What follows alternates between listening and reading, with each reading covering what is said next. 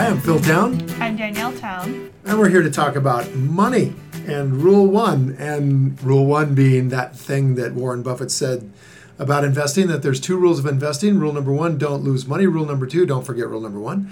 So we're really out to try to figure out, how do you go about following Rule One, following the advice of the greatest investors in the world, and apply that? Is that possible for just a regular guy or a regular gal to do?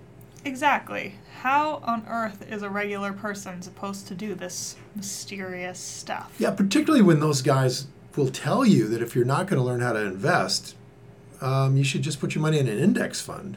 Yeah. You know? And so they're they're basically pushing you away from the notion that you could do this. So it's a really interesting question about whether uh, a, a regular person can actually invest like a Warren Buffett or a Charlie Munger. And to me, it is a question.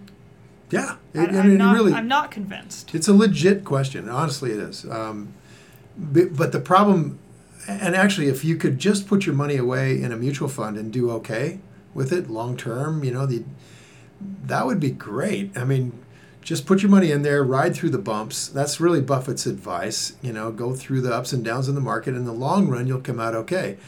The problem is there's probably in the ballpark of of fifty million baby boomers who don't have any money to retire with or don't have enough, and they're looking at the rate of return in the stock market and just going, this is not going to get me where I need to go.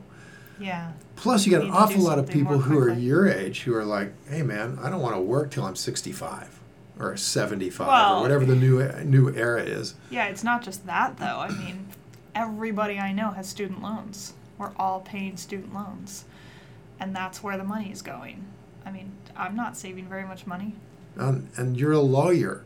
You get yeah, paid really good. Yeah, and I'm paying law school loan. That's what, right. Yeah, because I refuse to pay I'm them I'm a lawyer. All. My sister's a doctor. Yeah, so I Yeah, mean, so everybody's, you know, putting their money towards loans and towards saving for a down payment. And, you know, maybe it's a separate issue, but it's it's really difficult to think about investing at this point in life. And so I think there's going to be a point where people need to be getting a higher return than the market rate. Yeah. And shoot, if it could be done, and by the way, there are a number of people who are doing it, so I know it can be done. Um, but if it can be done just by the average person, if the average person could put a little time into this and learn how to do this, then if you started doing this when you're twenty-two, twenty-five, something like that, you don't have to worry about staying in a career. You don't have to worry about struggling to, you know, keep up with whatever's going on in your career and whoever's running your life and whoever you're working for. You'd have enough money to retire at forty, forty-five years old. At some point, that might be true. I don't know if it's going to be true that early for most people, because you have to constantly, like, save enough money to put then money into the market to then make the returns. Well, yes and no. I mean, you remember that how I did it, because I'm your dad, so you kind of probably watched this happen, is that I raised money from other people. Once I got a track record and, and had experience, then, I don't know, I'll put it like this. Warren Buffett said, if you have a good track record, you could be on an island in the middle of shark-infested waters and people will swim to you to give you their money. And that's exactly how he started and how every other Uh, fund manager that I know that invests like I do started up. They they didn't start with family money, and all these guys didn't come out of like super rich money. They just got a good track record and then started bringing in other people's money. So I really do think it's possible to even do this as a part-time thing and um, and crank it up. So if you're, by the way, I mean, heck, do the math. Let's say you could save twelve thousand dollars a year pre-tax into some kind of either a Roth or an I R A, and um, and you were making twenty-five percent a year on that, which is our target number, right? twenty-six percent. And that's a huge number. Huge number. Giant number. But it's absolute. I mean, to put this in context of what Warren Buffett did with small amounts of capital, not very long ago, he said that if he had a million dollars to invest, that actually said, if I only had a million dollars to invest, I'd be making fifty percent a year, guaranteed. fifty percent a year. Why is that? Because he's a genius. Okay, but why is that? You mean, why could he make fifty percent yeah, a year? Yeah. Because he knows how to buy really good companies when they're on sale. So if you can buy ten dollar bills for five dollars and do it over and over again, you can make an awful lot of money fast. And in fact, I mean, last year, our risk capital portion of our portfolio was at fifty-five percent. So why does it matter that he's investing only a million? Versus- oh, sorry. Got off the track there. Um, because large amounts of capital are harder to employ. It's harder to allocate for high rates of return when you've got billions of dollars. So he's at one hundred twenty billion dollars right now. And as a result, it's tougher for him to find investments that'll move the needle because they have to be so much larger. If you're starting with a million dollars, you can move the needle with a one hundred thousand dollars investment. Meaning he has to put that money into larger companies exactly. that can handle that kind of investment. Yeah, so he's looking for multi-billion dollar investments. Um, and those are really hard to find on sale, right? So it's not like you're finding ten dollar bills on sale for five. You're looking for, you know, two hundred billion dollars bill on sale for one hundred billion dollars. That's that's not going to escape the notice of good investors, right? Okay. And what we want to talk about today is how to determine if that one hundred dollar bill or two billion dollars bill is on sale or not. Is yeah. that what we're discussing? Yeah, is it on sale or not? And the reason we want to talk about that is because, as you guys have heard so far, we've been running this one-minute piece of, of phenomenal investing advice from Charlie Munger to the B B C a couple years ago. So let's let's do it again because it lays out the context yeah. for us. So we thought this would be a four-part episode. Or four, sorry, four episodes. We never, about, we, we may never leave this subject. We may never leave this. Every time you listen to us, you may have to listen to Charlie for one minute. You, you'll have it memorized like we do. Yeah. So let's do it again, so just so we got the right context. This is Charlie Munger on the B B C, um, and he's just going to talk for one minute about the principles of investing. We have to deal in things that we're capable of understanding, and then once we're over that filter, we have to have a business with some intrinsic characteristics that give it a durable competitive advantage. And then, of course, we would vastly prefer a management in place with a lot of integrity and talent. And finally, no matter how wonderful it is, it's not worth an infinite price. So we have to have a price that makes sense and gives a margin of safety considering the natural vicissitudes of life. That's a very simple set of ideas. And the reason that our ideas have not spread faster is they're too simple. The professional classes can't justify their existence if that's all they have to say. I mean, it's all so obvious and so simple. What would they have to do with the rest of the semester? And last time, the last time we were talking about, you know, the the paradigm that exists in the market to this day, um, that price is value, that the amount of movement of a stock price relative to the S and P five hundred is um, called volatility, but it is a a uh, proxy for risk, and that there's a common notion that you cannot. Uh, since all prices and values are this, values equal prices and prices equal values, there's this notion that you can't get a good deal in the market. You, everything is priced properly. Um, and therefore, if you want to do a better than market rate of return, the only way you can do that is to take a lot more risk and try to time it properly so you're in it when the risk is, when it, when it goes up and you're out of it when it goes down somehow. And this has become the Um, the paradigm of the entire stock market. ninety-nine point nine percent of all fund managers running your mutual funds, um, anything other than an index, is invested short-term. Like a long-term hold for for one of the big mutual funds is like three months. I mean, actually, most of them don't hold much longer than a month. Yeah, that's what it sounds like to me from what we were discussing in the last episode about um, efficient market hypothesis and how it seems to be accepted, and you seem to agree that long-term efficient market hypothesis is true. There is there is an efficient market long-term. Yes. But short-term there is not. Yet yes. Some people still think that there is. So it sounds like you have to, basically these guys have to be investing short-term in order to make any money. Yes. If if you believe in efficient market theory, then the only way you could possibly do better than everybody else is to guess properly that you're in a volatile stock, it goes up, and you get out and avoid it when it goes down. And amazingly, this is exactly how the market works. The Russell two thousand index, is uh, the R U T, um, is more volatile than the S and P five hundred. The Russell index is two thousand small stocks.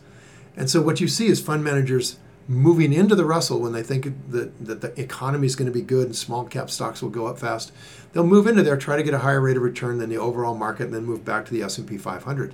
What are small cap stocks? Oh, very good. Small cap stocks are stocks that are valued like the, if you multiply the stock price times the number of shares they have, you get what's called a market cap or market capitalization. Um, and the market capitalization of small cap stocks runs from something like, I'm probably a little off here, but something around two hundred million dollars uh, in the market up to a billion dollars, say. So roughly, I might be off in the exact numbers, I forget exactly, but they've sort of drawn the lines there between one hundred or two hundred million and about, and about a billion in market capitalization. Those are small caps. And then it goes up from there for the S and P five hundred and the Dow. But the, obviously, and the smaller these companies are, Um, the more and, and the more of them there are, there is more movement in their stock prices because they're they're less actively traded, and because they're more act, go through more stuff as a small company in terms of their business. So someone so buying they tend to be more volatile. A chunk of stock of a small cap stock is going to make a difference in that stock price. Exactly. Relative to the total amount of stock that's actually being sold for exactly. that company. So these guys will buy in there and they'll drive those things up because they're big investors, and then they get out and they drive them down like crazy. So the basic idea is you have to be a momentum investor, and your mutual fund is invested that way based on, I think this part of the market's going to go up, so I'm going to move my money to that. And when I do, because I have so much money invested in a mutual fund, it moves it up. But the big guys can move the market. So the market starts going up, up, up, up. And when you think that part of the market, let's say the uh, consumer products companies or retail clothiers or something like that, they think those are going up, so they step into them and start buying them, and they do go up because they're buying them. They go up, they go up, and more consumers are buying stuff, so the, the companies are giving good numbers every quarter, and those stocks are moving forward. And when these fund managers think that maybe this is going to shift the other direction, they exit that part of the market and try to move somewhere else where it's been low.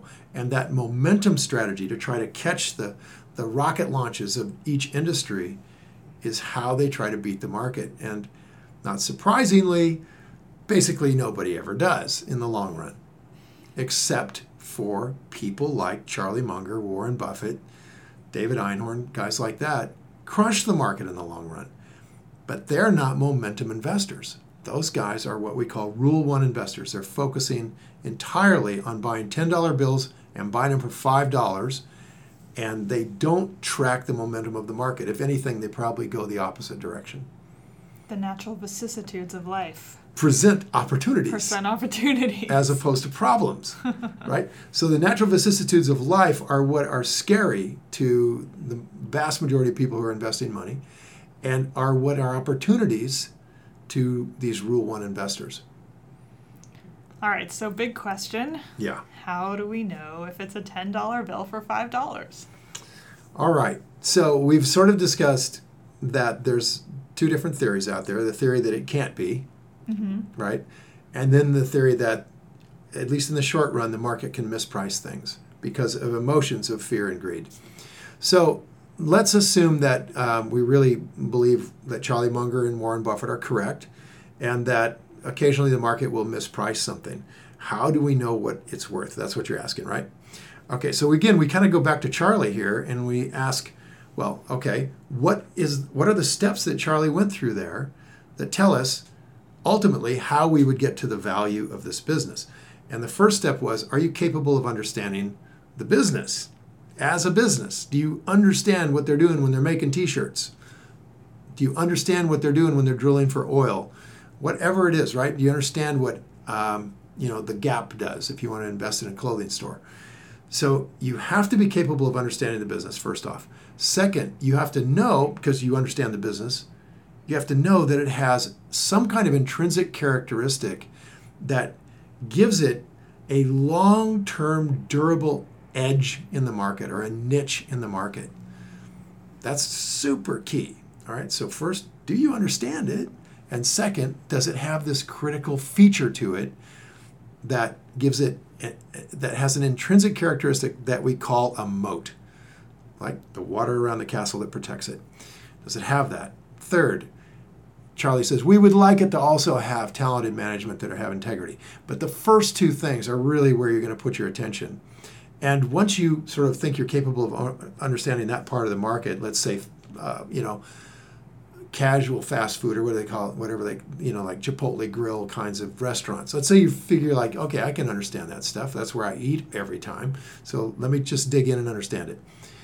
So assuming you, you feel capable of understanding that market, then your research becomes whether this company has a durable competitive advantage, that it has that niche and can hang on to it. It's the durability part that's really key, because here's what you're going to do to figure out the value of the business. You're going to say that what's been going on historically here, the, the, this business has been around for ten years or something, and I can look out and see what it's been doing. And because it has this niche or this durable competitive advantage, this moat, I can see that it'll be able to continue that for a long time. And if I can see that, then I can put a value on it. How are those two things related? If I can see that, how does that help you put a value on it? Well, do you this, look backwards at the historical numbers? I'm going to look backwards at the historical numbers, and I'm going to say, okay, that's what it's been doing over a long period of time. And we want to look way back because we we want to take out the valleys and the mountains, the ups and the downs of this business. We want to just kind of say, you know, if we were to kind of smooth its last ten, fifteen, twenty years out, through all of the, the vicissitudes of life, what would the overall growth rate of this business look like? What would the cash flow look like, and how is it growing? That's kind of what we'd be asking ourselves. And then you would project that into the future. And then we'd project it into the future. And so we're looking out the back window of the car at the road behind, knowing full well that looking out the front window, we're looking into the fog. And, but we're not driving real fast, and we... if we really see a straight road back there and we understand what the road should look like in the future, we can make a pretty good projection, ballparking, what this cash flow looks like out into the future. So I said two things a minute ago. I said the cash flow and the, how it's growing. The first and most important thing is that it has cash flow, that we have this owner's cash or free cash flow that comes into us that if we own the entire business, we could put in our pocket every year. Because ultimately, that's what I need out of this business, is a return on my money. Okay, I'm gonna I'm gonna put my money to work, and I want my money to come back to me. So please come back to me. So first thing I want back is my money. So I want return of my money, and then I want a return on the risk I took, on the money that I put into this investment.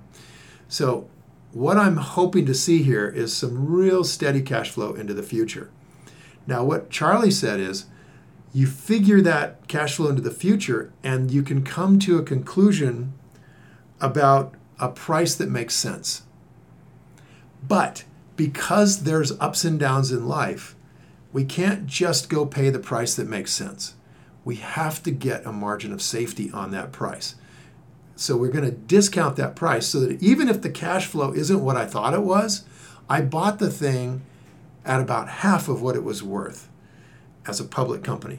And because I did, I can bounce through the vicissitudes of life over the next ten years, and I'm going to be able to sell this for more than I paid for it down the road sometime. And I just listened to Warren Buffett talk about owning John Deere, and he said, you know, it, he doesn't talk in specifics too much about companies he's still acquiring, and I think he's still acquiring John Deere stock right now as I'm speaking. And they said, why did you buy it? And he said, well, because I think in ten years, you know, given the fact that the world is going to have nine billion people instead of seven billion people, and food is what they need, John Deere is going to be worth more in ten years than it is today. It didn't say, how does he figure out what it's worth today? So that's what we're going to talk about right now, is how do we know what it's worth today? Cool? Mm-hmm. Okay. All right, so we're talking about sort of how to get to the value of the business, right? How do you do that? Yeah. All right. So Charlie's basically saying that we want this business that we understand with a big durable competitive advantage that's going to throw off a certain amount of cash flow, and we're going to take that cash flow and we're going to figure out the value of the business based on recognizing that we're not going to pay as much for dollars we're not going to get for the next five or ten years as we would pay for dollars today. So if a business was making a million dollars a year with no growth at all, but it, it you just could increase its prices by, let's say, inflation. So their profit is a million dollars a year? Yeah, profit's a million dollars a year. What would you pay to buy that million dollars? You would pay some multiple of the million. Right, so let's figure it out. Let's say you wanted to buy a river touring company, since I'm an old ex-river guide in the Grand Canyon. These are almost monopoly companies. There's only like twelve of them down there. And they're protected by the federal government from competition. Um, there's a little risk because you have to renew your license every five years, but no one's ever lost theirs. So, you know, pretty risk-free business, but not a growth business. You can't grow it. You can only just keep up with inflation. So let's say that our perfect little business here is a river touring company that makes a million dollars after tax every year. And let's say that I'm, I'm not this old, but let's say I was seventy-eight years old and you don't like the river touring business. You're my daughter and you don't really like it. Um, and so we want to sell this business to somebody so that I can just live off the last of my years in on a beach, and you don't have to mess with this river touring company. You just want the cash and go on with your life. So how much would we sell it for? Let's figure this out, you and I together, because you'd, you'd like to get as much as possible, so would I. It's making a million a year. So let's have a conversation. How much should I sell it for, Danielle? Well, it depends on the industry. I, I don't know the answer. It depends on the industry to know what multiple people generally use. So I've heard everything from multiples of like five to twelve, depending on the industry. Oh, that's pretty good. That's not, that's not that bad, actually. And um, the industry side of things is actually more about whether it's cycles, whether it goes through ups and downs a lot, you know, or whether it doesn't. Uh, so some industries are really steady and they don't go through business cycles much, and people are willing to pay more for that than a business that goes ups and downs, ups and downs. This particular business is like on railroad tracks. It doesn't matter almost what the Uh, economic cycle is. People still go down the Grand Canyon on rafts, and they fill up those user days every year all the way to the max. So because it's so limited. So it's so limited, yeah. yeah. So this is like a million a year no matter what. So you probably get a little higher multiple in that range. So let's say if we're making a million a year in constant dollars, then we could think in terms of the very upper part of that range. We could try to sell it for twelve million dollars. So what makes you just decide that and pick that? Well, you can justify it to a buyer? Well, I think you, you named it a range, and I'm kind of going with it. Let's just go with that range, wherever you got that number. That was the most that range went, five to twelve, and we're saying twelve million. So now let's put on our buyer hat. Well, well first off, let's let's keep our seller hat on for a second. Why would we accept twelve million dollars today in exchange for a million dollars a year that's going to go on for the rest of your life? Why would we do that deal? So we can stop running the company. Yeah, so we don't have to worry about it anymore. But let's even say that the managers of the company run it really well. I really don't do that much. Well, then I say keep it. Fair enough. Um, Because that's a smart. That's actually quite smart to say keep it, because you're going to get a million dollars, a million dollars, a million dollars. But if you think about it, you're about to get twelve million dollars worth of that business all up front. Right. So you take your twelve and you invest it. Da, da, da. Yeah. And you make more money on your on your twelve. That's what you're saying. No. But it's good a thought. No? Let's take a look at that. You're not making more money on your twelve? Yeah, you are. But let's say, okay, you take the twelve. And the federal government takes two point five because of tax. Let's just round it off to two. So you've got ten now. Um, and with that ten, you can invest it in a long-term T-bill at three percent a year and get three hundred thousand dollars a year forever. Forever. Yeah. So that's kind of nice. I mean, it's less than a million. It's less than a million. But it's kind of nice. But it's guaranteed, and you don't have to do anything. Didn't we stipulate that this business is pretty much guaranteed? Yeah, this is pretty much guaranteed. So it's the difference between pretty much guaranteed and guaranteed. Right. Which is the difference between being... So then that difference is apparently seven hundred thousand dollars. Yeah, it's like on on the Princess Bride. The difference between being all the way dead mostly and just dead. mostly dead. Pretty substantially important. So there's always risk with a business. You can't avoid that, right? There's no certainty. Um, and there's no, there's the most certainty you can get with money is, we just say, a U S Treasury bond for thirty years, which is considered risk-free. So we get three hundred thousand bucks a year in. So that's one reason we might want to look at what we're going to get paid for this thing. Is that enough to make it worth doing the deal? Um, but we don't want to forget, we've also got the principal. We've got the whole ten million dollars sitting there. And if we wanted to, we could amortize this, the distribution of that ten million dollars over a bunch of years. And you might find yourself getting five or six hundred thousand dollars a year for the next thirty years before it's fully distributed. And then you might think, well, that's pretty good, actually. I'm going to get five or six hundred thousand dollars a year for the next thirty, forty years. I have no risk whatsoever. Um, that might be why you'd be willing to take ten or twelve million for the business. Okay. All right. Why are we talking about selling our private business? Because we're trying to figure out the value of a thing. Okay. Right. Which is really important. What we're talking about is like figuring out the value of this business. So we can already see, we're kind of wondering if we're really getting enough money at twelve million dollars to be worth selling off this million dollars a year forever, right? Yeah. Okay. Now, if you're a buyer, you're looking at it this the absolute opposite way. You're looking at it and saying, I have twelve million dollars in my pocket, and I want to put that to work. Now, why would I not just go get the T-bill?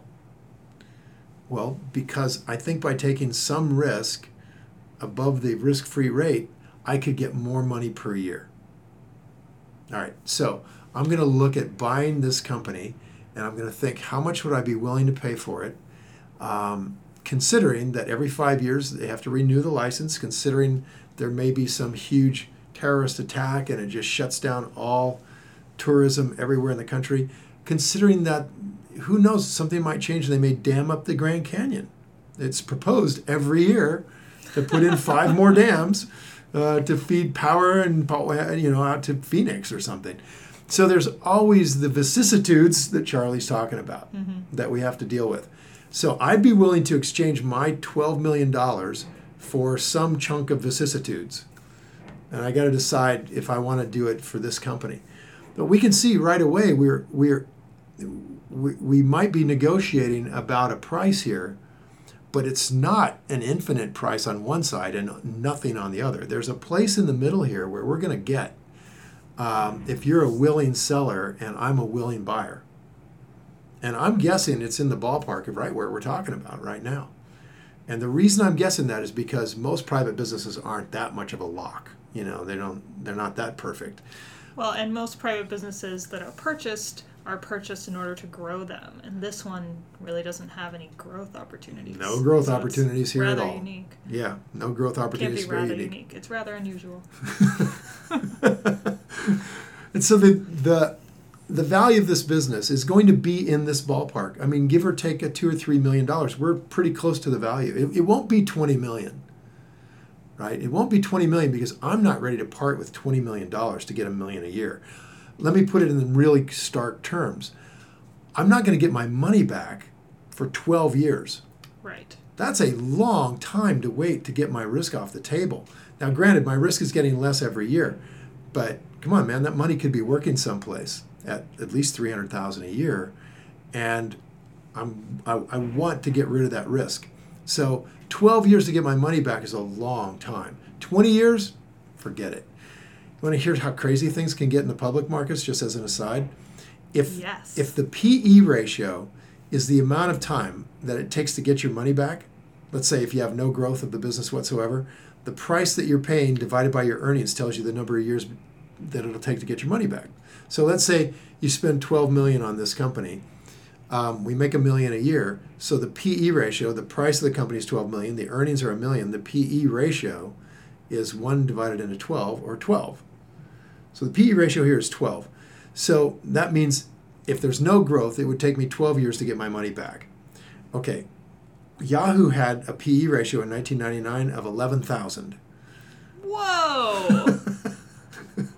So if there's no growth in Yahoo, it would take eleven thousand years to get your money back. So that meant people putting their money in there thought there would be enormous growth. So then you apply what enormous growth would mean to Yahoo's revenues and earnings, and it turned out that within twenty years or something, ballpark, Yahoo would have to be the size of the entire economy of the United States. When was this? This is nineteen ninety-nine. Oh, gosh. To justify that price, Yahoo would have to grow so fast that it would take over the G D P of the entire country. Mm-hmm. Okay, so they were paying a little too much for Yahoo. I feel like that's all you need to say when it comes to efficient market hypothesis. That is a pretty good data point, isn't it? That's just insane. That's insane. And people get crazy. It, it's like it bubbled and w- yeah. went past rationality. Yeah. Into just pure momentum. I bought it, somebody will buy it for more. Okay, so back to our, our river touring company here to try to understand how we would get to a value. One of the critical things is we call the payback time, how long it would take me to get my money back off the table if this is a private company. Well, um, the what average... What is that called in the investment world? I don't know. I'm, oh. I, there's probably some name for it, but hey, man, I wrote a whole book about it, so called Payback Time, as you know. So it wasn't a real popular thing to discuss in the regular world, so I don't know if anybody calls it anything, but I know that that's how we look at businesses as a private investor, in terms of how long is it going to take me to get my money back. So, and I'm sure there's some yield to purchase price thing that they've got in, you know, business school that matches that. And we're going to get a lot of letters telling us exactly what that I'm, is. I'm I know. sure there's a term for it. I'm sure there is too. I'm sure they've got something at N Y U that's exactly that thing. So that's one way you look at the value of a business is, am I willing to wait that long to get my money back? And that's what private equity does. Now, here's the cool thing. We know from being in the business for a long time that there's a standard in the industry of venture capital and private equity, what these guys will pay for a business. And the average is what you just said, five to twelve, which actually averages at around seven and a half. seven and a half to eight is ballpark a good company, private company, not a laundromat, you know, but something that's growing, and what they would be willing to pay for that risk to yeah. go in. Yeah. So there you go, about eight years. If there's no growth. And um, I think as we discussed before, you know, your Uncle Steve had his company go out there and it sold in a, uh, sold in a range of, he didn't want me to give the exact number, but in a range of six to ten on the uh, earnings before taxes. So six to ten for his company. And it was growing pretty good. Um, and it went for eighty-six million dollars. So you could extrapolate back from that to get to kind of what he was doing in terms of the earnings of the company. And it's right there in the ballpark of what we were talking about. So this is a really important data point for public market investors, is to know that private market investors are paying an average of seven and a half or eight times earnings, and they'll pay a little more. It goes up to ten or twelve if there's growth there or if there's some sort of monopoly, right? They'll pay a little more. But they're not paying an infinite amount. That's what Charlie said. It's not an infinite amount. Right. It's not infinite, and there's some sort of sense to it. Yeah. There's an actual range that is legitimately rational. It's like, okay, how long am I willing to wait to get my money back with the amount of risk that's involved in this business? And it's going to be a range. It's not infinite. And so that means that businesses, unlike Picasso's, have a very rational way of arriving at their value, at least within a range of the value. And what Charlie is saying is come up with that range of value and then buy it for half of that. And that's your margin of safety. You said earlier that the, on the public market, companies are generally valued at twice what they are on the private market. Right. So essentially, are we looking to buy a company at the price it would be in the private market? On the public market? Yes. We want to buy a public company at a private company price. Now, let me give you a couple of data points on on uh, public companies that are kind of help you figure out if I'm, you know, if I'm in the ballpark of reality here. The P E ratio for public companies for the last one hundred forty years has averaged about fifteen. Okay, let's go back. P E ratio. Yeah. Price to earnings ratio. Price to earnings ratio. Can you just say again how you get that? Yep. You take the price of the company and divide it by the earnings, mm-hmm. and you get a number. You get a number. Right, which is the P E ratio, or price to earnings ratio. And what is and used... And that's a commonly used number. Very commonly used. Now, it's it's a very quick and dirty way to kind of get an idea how expensive or cheap a company is. Because remember, on the private markets, we were looking at somewhere between five and twelve. So essentially, about double. You know, you could have, it could be X or it could be two X, depending on what that multiple is. Um, so it's pretty significant, but it isn't infinite. And in the public markets, it's fifteen average for the S and P five hundred. Now, these are the biggest companies, and they don't grow real fast. So the average growth rate, including dividends, of those companies over the last one hundred years has been about seven point five percent per year. And so if they're growing at seven point five percent per year and they get a P E of fifteen, there's a neat little thing you can do right there, is you can figure out the actual, figure out what the P E ratio should be of any company that's public by doubling its growth rate. Its long-term historical growth rate of its earnings. That's what it should be, not what it is? It's what it should be, and it'll vary depending on whether we're in a really robust, Mister Market is manic and just overly exuberant bull market, or whether we're in Mister Market is depressed and anxious and fearful bear market. If it's typical, it'll be about fifteen on the S and P five hundred, and in a bull market, double the level, double the, the earnings growth rate would be typical. In a bear growth, market, it won't be that high. Growth rate over how long? Oh, long-term growth rates, like ten years. ten years average growth rate, something like that, right? So the public markets tend to be priced quite rationally relative to the liquidity and the knowledge and the information that's out there about them. They're priced at about double what private, the same private company would go for. And that the major point of this is that those prices are in a very defined range. They're not infinite. Okay, so now we've kind of got a, an idea of what, how to figure out the value of that business, what people are willing to pay for it, because it's coming from how long is it going to take me to get my money back? What's the return on my money over a period of time? And that's in a relatively narrow range. So people are saying, yeah, I'll be willing to wait eight or ten years to get my money back if it's a good business. Or they're saying, yeah, I would be willing to get, you know, some rate of return on my money over time to take the risk. Now let's let's step into that little number real quick, because everybody uses a different number depending on what kind of businesses they're out to buy. We're looking at buying businesses that have um, the have are really solid. We understand them. They have a great durable competitive advantage, and we're putting um, a a factor on discounting the value of all that cash flow in the future back to today as another way of looking at the value. So you're moving from payback time, the number we were just talking about, which is the payback time, right, the to, number of years it's going to take to get your money back, right, to a new number, which is in business school called a discounted cash flow analysis, where you're looking forward, right, which we just say is a margin of safety price, where we're looking forward. So what we do with this, we can go into these numbers in, in the next time. Yeah, let's, can we next time, this time let's do an overview. Yeah. And next time let's talk about where you actually find these numbers. Okay, we'll we'll get into where you find them. Um, and what to do with them. How do you know whether they're going to continue to be that number that you found historically, right? Yeah. Warren Buffett said if it was just a matter of looking out, you know, at the history of a company, then all librarians would be rich. You know, it's just like, it's not, it's not just a matter of that. Right, and for people who are not very interested in investing, most people, the numbers are the scariest part. They're kill- they, they're very killer, and, and they're very, um, and you know, they're intimidating. Um, the good news is there are six basic numbers we really pay a lot. Seven basic numbers we pay attention to. Okay. Eight basic oh, numbers. Oh, stop it. Let's go back to two. There's only nine basic. Okay, so there's a handful.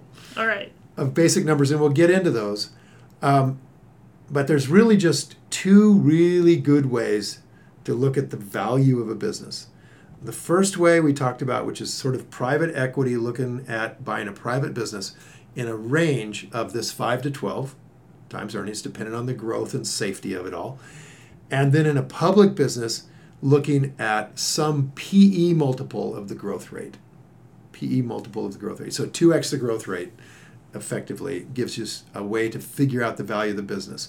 And then we're going to apply um, what's called a discounted cash flow analysis. Sorry, you're getting way in the weeds, aren't I? Why did you go from P E number, which we discussed, yeah. to two X the growth rate? Ah. And we have not discussed how those things relate exactly. Okay, I think we're going to have to okay, pick that, that up to next wait time. Okay, maybe needs to numbers conversation. We, we got to pick that up next time because that's going to involve some heavy lifting. Okay. To look at why growth rate tells gets you to the value of the business. Okay. So if we stipulate that somehow it does, and we'll believe you on that for the moment. Okay. But only for the moment. Then let's move forward. Okay. So discounted cash flow was the other thing that you wanted to talk yep. about. So essentially that's that's the key thing. I think we actually ought to stop here because oh, okay. I think what we got to do is say, look, there's these two ways to value the business. Looking at the payback time is pretty straightforward from a private point of view. Um, and how do we extrapolate that into the public markets? And then the second way is a discounted cash flow analysis that we call the margin of safety analysis. How do we come up with that value that we get a margin of safety on? And we're going to talk about that next time. Talk about those two in those detail. Those two in detail. I think that sounds good because okay. I'm already confused. Okay, good. Then okay. we'll we'll take that confusion and we'll roll it right into the next one. And the next one's going to be a very clear and concise and easy to understand because Charlie said this is simple. It's so simple. What would they do the rest of the semester? So we're going to show you how simple it is. Oh, I feel like Next Charlie time. hangs out with a bunch of nerdy number people. All right, then until next time, I think it's time to go play. What do you say? Yeah, okay, let's go. See ya. Thanks for listening to Invested, the Rule One podcast. If you like us, please subscribe and leave a review for us on iTunes. You can get our notes and links for this podcast and post comments about this show and get more information about how to invest on your own by going to rule one podcast dot com. Everything we've discussed in this podcast is either Danielle's opinion or my opinion and is not to be taken as investment advice because I am not your investment advisor, nor have I considered your personal situation as your fiduciary. This podcast is for your entertainment and education only, and I hope you've enjoyed it. So until next week, it's time to go play. See ya.